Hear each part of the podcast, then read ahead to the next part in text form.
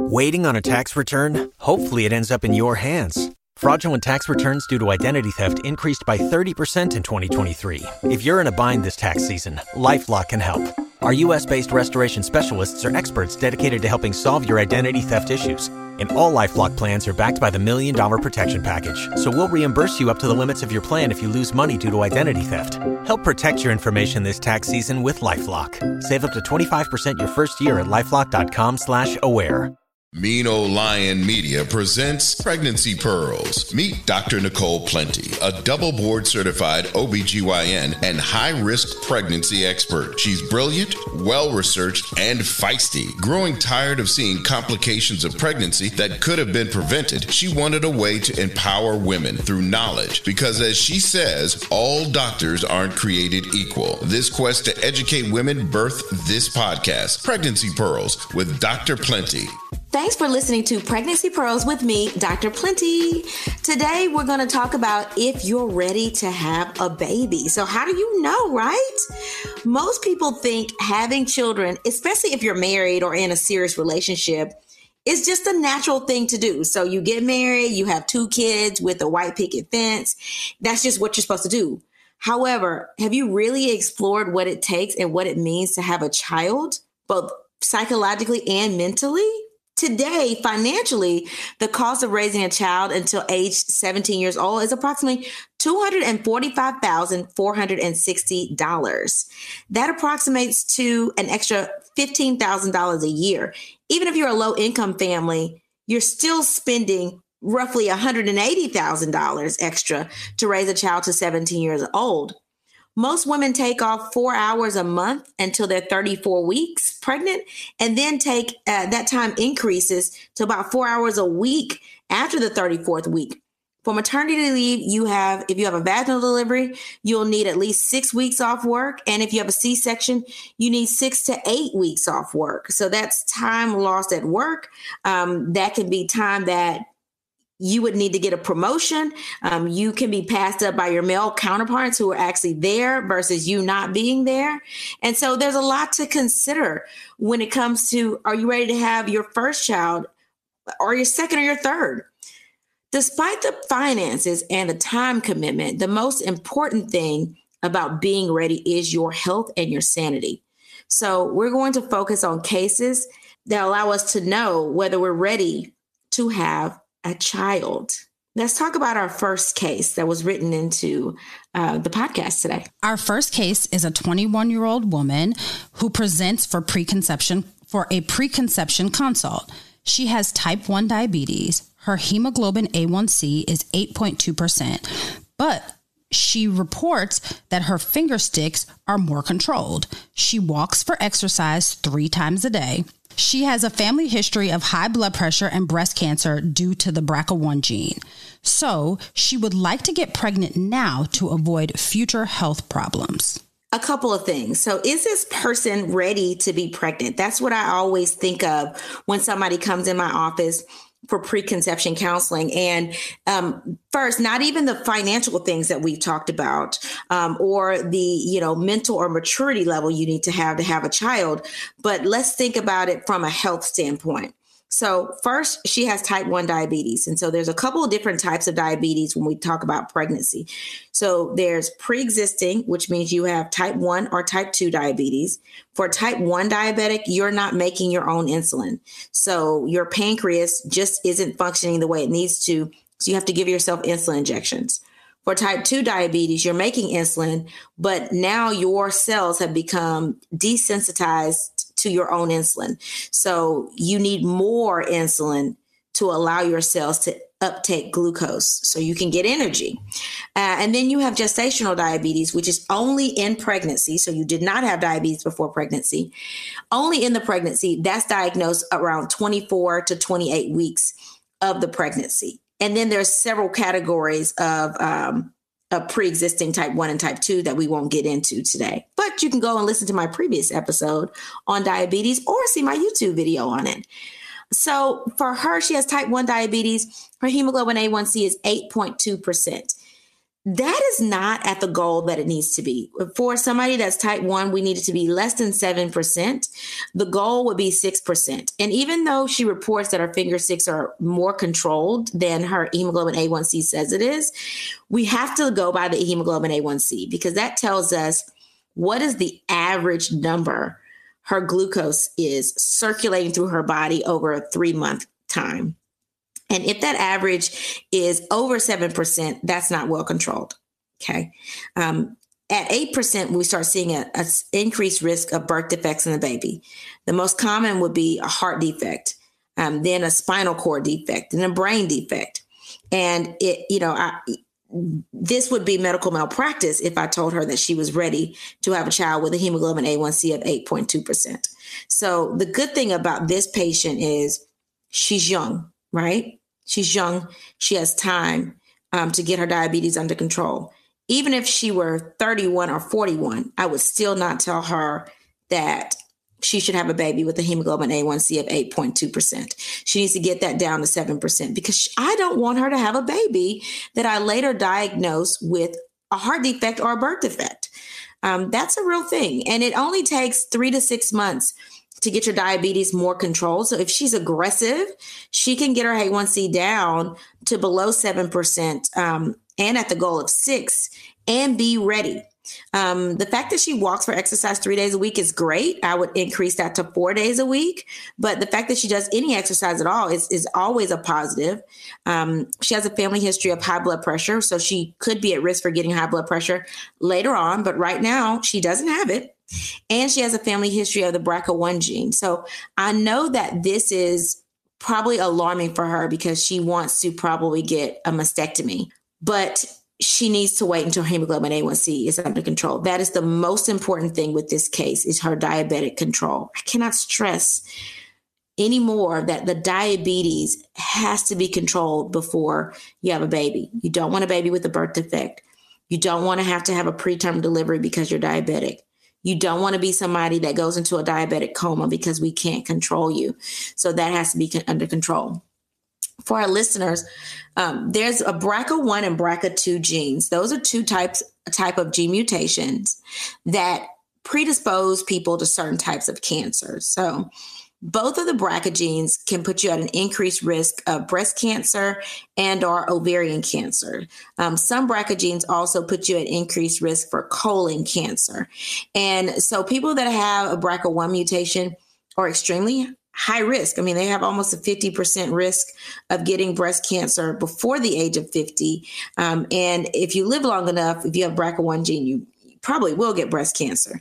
And so the way it's treated is we very early on will start screening with breast ultrasounds in somebody that's this young um, at 21 um, plus or minus a breast MRI. Um, and then once she became older, she would get uh, mammograms and breast MRIs to screen for early diagnosis of breast cancer and a treatment. And most people, before, um, after they are done with their childbearing, um, can elect to get bilateral mastectomies, meaning they can get their breast tissue removed and then get breast implants to further reduce their risk of getting breast cancer. Men that have BRCA mutations can get breast cancer. I mean, it is a serious diagnosis. So I agree that if she wants to have children, she should have them at an earlier age. But 21 is really early.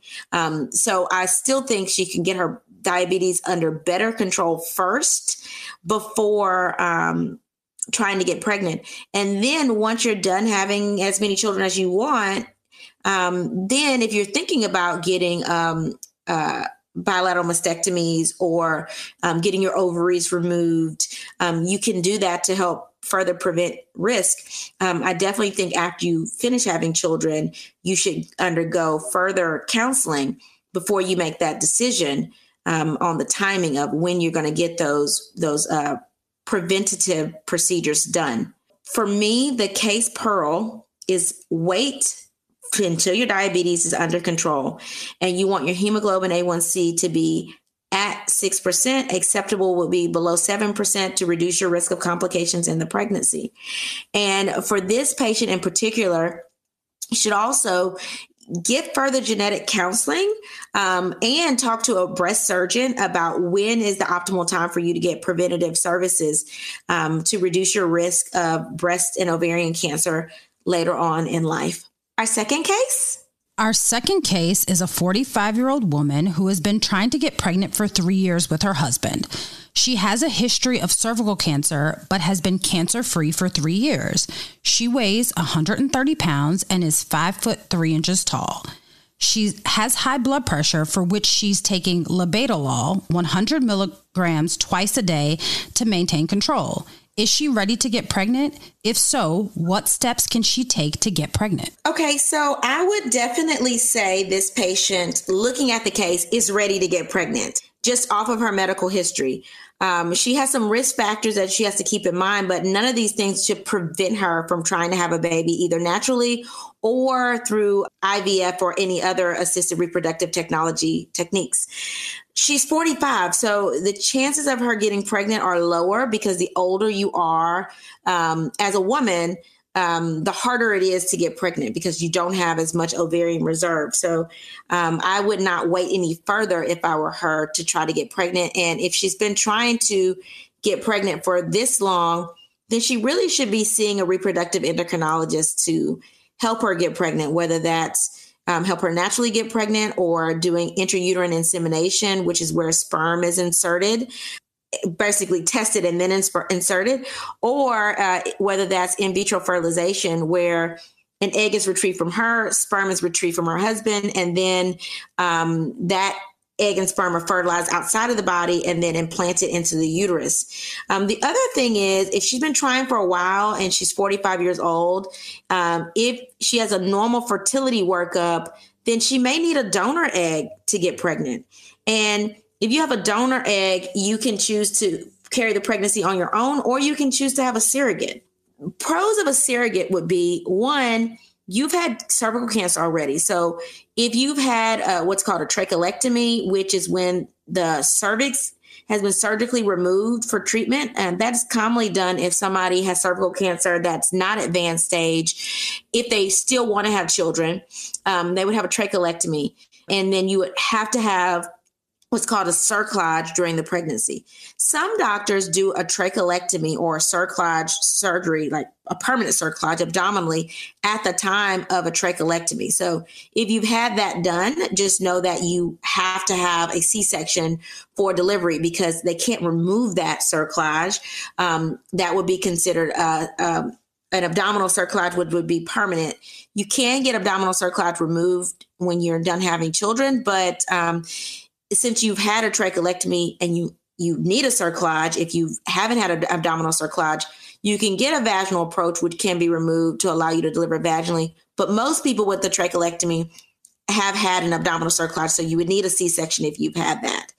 Um, the pro of getting a surrogate is you wouldn't have to worry about that, right? You can have somebody else that has a healthy cervix and uterus carry your, you know, baby whether that's with your eggs or with a donor egg. Um, it is costly to have a surrogate. Surrogates um, with IVF plus a surrogate would run you somewhere around $80,000. So it is something to consider um, having a surrogate versus having a baby naturally. If you went through IVF yourself, it would cost you somewhere around twenty to $30,000. So they are costly procedures, but if you want a child, those are options and that may be that may be worthwhile.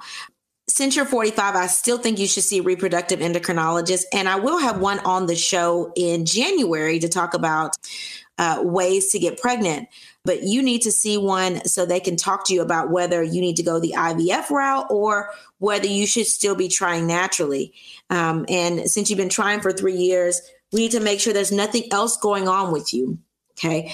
People that uh, may have trouble getting pregnant may have um, issues with their thyroid. So if you have a high or low thyroid function and it's not well controlled, that can affect ovulation. So you want to make sure that's well controlled.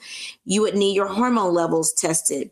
Um, is your you know is your uh, your luteal hormone and your follicle stimulating hormone those are your FSH and LH those need to be tested to tell if you have premature ovarian failure Are you ovulating every month? Meaning, are you having normal cycles every single month? If you're not ovulating, if you're not having normal cycles monthly, you're probably not ovulating. If you're not ovulating, you're not going to get pregnant. Do you have a normal follicle count? Um, that would be something your OBGYN can do or your reproductive endocrinologist can do. If you have a low um, follicle count or antral follicle count, then you may not be able to get pregnant. I would also want to know if you have any other medical problems versus what you've already listed. So you're 130 pounds and you're five foot three inches tall. That equates to a BMI of roughly 23, which is excellent. So you're not overweight. You have a history of high blood pressure, but it's well controlled. So that's not preventing you from getting pregnant.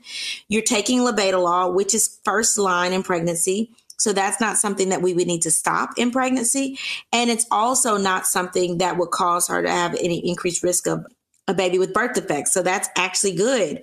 But if you have any other medical problems, you know, like are you still getting treatment for any residual cancer? I assume if you had a trachelectomy and you're cancer free, then with, with cervical cancer, you wouldn't need any residual um, treatment. You wouldn't need any residual chemotherapy or radiation therapy after those procedures. So I would still want to look for uh, other underlying health problems that could prevent you from getting pregnant. But I think that's the importance of seeing a reproductive endocrinologist that could go through all of those things to rule out anything like premature ovarian failure or thyroid issues or issues with your ovulatory cycle to determine if you can naturally proceed with pregnancy or if you need a little bit of help. And there's nothing wrong with getting a little bit of help, but know that that little bit of help can be a little bit costly. Also, if the cost um, is a big thing, or you feel like, hey, I don't want to go the IVF route if I can't naturally get pregnant, there are also, you know, adoption is also an option. There are a lot of kids that need parents. I have been told that adoption can be costly, but um, not as costly as a surrogate but it is a is a costly option as well. But it is a, a, a non medical option if you don't want to go the medical route of having a child. So I do think that you're ready to have a, a baby. Um, mentally, I hope that you're ready to have a baby. I haven't heard anything in your history that would make me think you're mentally not mature enough to have a child or that you have any psychological issues. But time is a factor here, especially because you um, have been trying for a couple years. If you're over age 35 and you've been trying for six months, at that point, you need to see a reproductive endocrinologist um, because you need help and you need some type of stimulation to get you pregnant and make sure you're not ovulate, um, make sure you're ovulating monthly. If you're under age 35, then you can try for a whole year before you would need to see another specialist that specialist would likely send you to somebody like me who does maternal fetal medicine to go through all of your medical history to make sure that it's safe before they get you pregnant. But you skipped over and come straight to me. So I think that the medical issues are safe to get you pregnant, but now you need to go to reproductive endocrinologists that can actually assist you and help you safely get pregnant. So the case pearl for this is yes, when it's safe for you to get pregnant, you should go hard or go home. So it's time for you to seek extra care. And you've been trying for three years now, go see a reproductive endocrinologist because if you want a baby, there are ways to have a baby. Are there any other cases that were emailed? Yes. This case says, Dr. Plenty, I married thinking that I didn't want to have children. My husband didn't mind it at the time when we got married. However, I think that I have changed my mind. I'm 31 years old and have a history of scoliosis from a car accident. I have a rod in my back as well, but I have regular monthly cycles. I'm a little overweight. For reference, I'm 5 foot 1 and weigh 152 pounds. I also have a history of depression for which I take Celexa. Besides that, I don't have any other medical problems. How safe is it for me to get pregnant with my medical history? And how do I approach this subject of pregnancy with my husband? Okay, so um, a lot was said there. so I think the biggest thing for me is that your relationship with your husband, but we'll talk about that second. So the first thing is you have scoliosis from a car accident. You have Harrington rods. Those are rods that are placed when you break your uh, back, or some people get them for corrective surgery if they have severe scoliosis. So they're just rods that keep the back straight. Um, and sometimes they can preclude you from getting regional anesthesia because of those rods in place and there'd be a lot of scarring around that area. And so I would definitely think you need an anesthesiology consult. And it just depends on how where the rods are, right? So if the rods are in the upper back and they're not in the lower portion of the back, then it should be fine because they're putting either a spinal or an epidural in L3 through L5 spinal spaces, okay, give or take. Um, and so if you're not, if your lumbar spine isn't affected, then the Harrington rods won't really matter. But if they're in that area, they can still sometimes do uh, regional anesthesia, but they may need to do that um, with special guidance. So they would need that before you actually deliver for the most part, that would be the only risk of scoliosis and Harrington rods during the pregnancy, unless you have issues with mobility. And if you have issues with mobility or bladder control because of damage to those nerves, then we may need to put you on, you know, blood thinners like a Lovenox injection to prevent you from getting blood clots in your legs, especially if you can't walk. Or you would need to be on antibiotics um, to prevent you from having uh, recurrent urinary tract infections because in pregnancy, a small UTI can cause a big kidney problem. And so you don't want a kidney infection because kidney infections in pregnancy can then cause you to have a lung infection, um, which, you know, pregnancy is a whole different ballgame. So if you have, um, you know, uh, incontinent bladder or um, issues with recurrent UTIs or you are self catheterization, then you need to be on antibiotics to prevent you from getting a UTI in the pregnancy. You did not mention that. So I'm going to assume that you had a minor car accident with Harrington rods and you're very mobile. And so if that's the case, then those risks that I just talked about are the only issues that you would have in the pregnancy. And that's just a matter of making sure you can get adequate regional anesthesia, meaning epidural or spinal, at the time of delivery. Um, you have a history of depression and you take Celexa. So there are two train of thoughts on this. One is take people off of their antidepressants because there's a tiny little increased risk of having a baby with either cleft lip or palate. Um, and then there's some confounding studies that also have shown in the past an increased risk of a heart defect. But when we look at that risk uh, compared to the general population, it was the same as the general population. And so for me, that means that you're not at an increased risk. We know going through the pregnancy, if you're on an antidepressant, um, there's some that can cause issues and some that can't. Celexa is a very low risk antidepressant in that it's in the class of a selective serotonin reuptake inhibitor. If you had depression, that would be first line. That's what we would start you on in the pregnancy. So I would weigh the risk and the benefits of stopping that medicine uh, once you got pregnant versus continuing it. And for most of my patients, especially if you're already past the first trimester, I would continue it because you're out of that area where it, where it would cause birth defects. But even still, you have to mentally be in a good place during your pregnancy. I don't want anybody being depressed or having suicidal ideation, meaning suicidal thoughts in their pregnancy.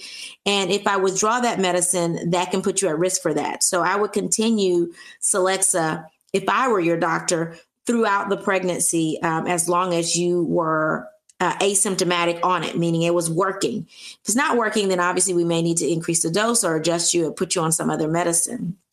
Obviously, you would need to talk to your psychiatrist and your OBGYN about these, your medication selection a little bit further um, before you get pregnant. Um, besides that, you don't have any other medical problems. You're regular, you're having monthly cycles, so you're 31 you wouldn't need to seek any further expertise before trying to get pregnant. Uh, if you had difficulty getting pregnant, then you know obviously you would need a consultation with uh, a reproductive endocrinologist or your OBGYN to figure out why you couldn't get pregnant.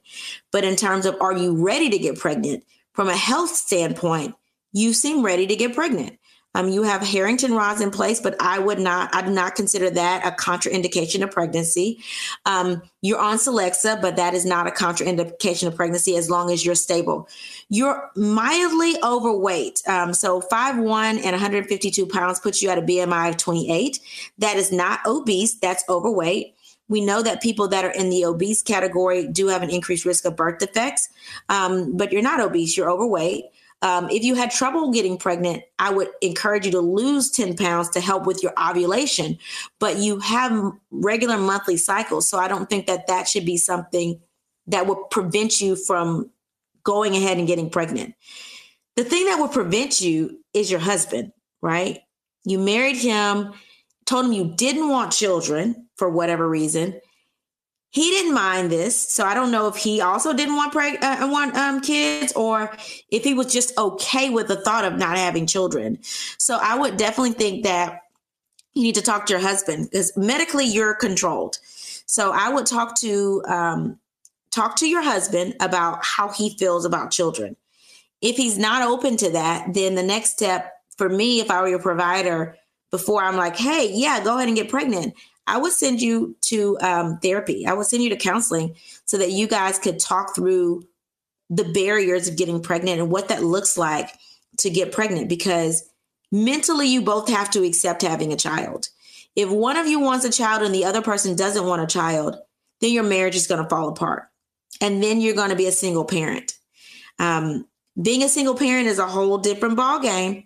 Um, I talked about initially outline the financial implications, but let's talk about like mentally what it means to be a mom. Okay.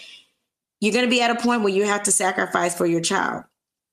You may want to go out of town. You can't go out of town because you need a sitter. And you have to have a sitter that you trust, somebody that's not going to abuse your child, somebody that's not going to molest your child, somebody that's not going to talk down to your child somebody that can make sure your child is safe at all times. And so, as a mom, somebody with a toddler right now, that's a lot because you want to make sure you're putting your child in a safe environment. And you also want to make sure you're giving the child the attention that they need. Children need attention, they need focus. Um, if you're not at a place where financially you haven't reached your goals or in your career you haven't reached your goals, realize that you're going to have to sacrifice even more in your career for this child. And that may be investing financially in a nanny that can help provide some more attention to this child while you're trying to achieve your goals, trying to reach your financial goals. Or that may be sacrificing and pulling back to being part time at work um, or not getting as much sleep because you're trying to balance it all. So you have to be be able to sacrifice for that child. And may you may not suffer at work. You may be able to excel at work, but you may not get enough as much sleep at night because you're spending time during the day with your child to be able to fulfill the things you need in school or work at night after your child is asleep psychologically you have to be able to put up with the temper tantrums of your toddler put up with breastfeeding every couple of hours with a newborn um, making sure you're able to adjust to the lack of sleep and yes your husband is a big factor in that in that he's balancing um, his time your time and the child's time but when it comes to parenting and being a mom it is more so on you. You are the person producing the milk. Um, you are the person that was going to have that nurturing impact on that child. And as a mother, you're not going to be able to neglect that child, especially in those early those early stages. Those first five years are crucial to your child's development. So mentally, you need to be there. And if your husband is not mentally also there, then maybe you should wait until both of you guys are on board and both of you are mentally ready and financially ready to move forward. But if you talk to your husband and you talk to him and he's like, oh, yeah, I just didn't want to have a child because you didn't want one, then yes, from a medical standpoint, you are ready to have a child. You just need to make sure that you are having, um, you know, a consultation with anesthesia to make sure they understand that you have these rods in place. And um, then you will move forward. So, the case pearl for this particular email case uh, would be make sure that you and your mate are mentally ready and prepared. both of you guys to, for a healthy marriage um, have to be on board to have a child before you have a child in, a, in order for your marriage to stay strong. So that concludes all of our cases for today. Thanks so much for listening to the Pregnancy Pearls podcast. Do me a favor. Share this episode with a friend who might be considering pregnancy or who may be wanting to have another child. And as, as always, if you or someone you know has had a pregnancy complication or a unique pregnancy situation, let me know about it.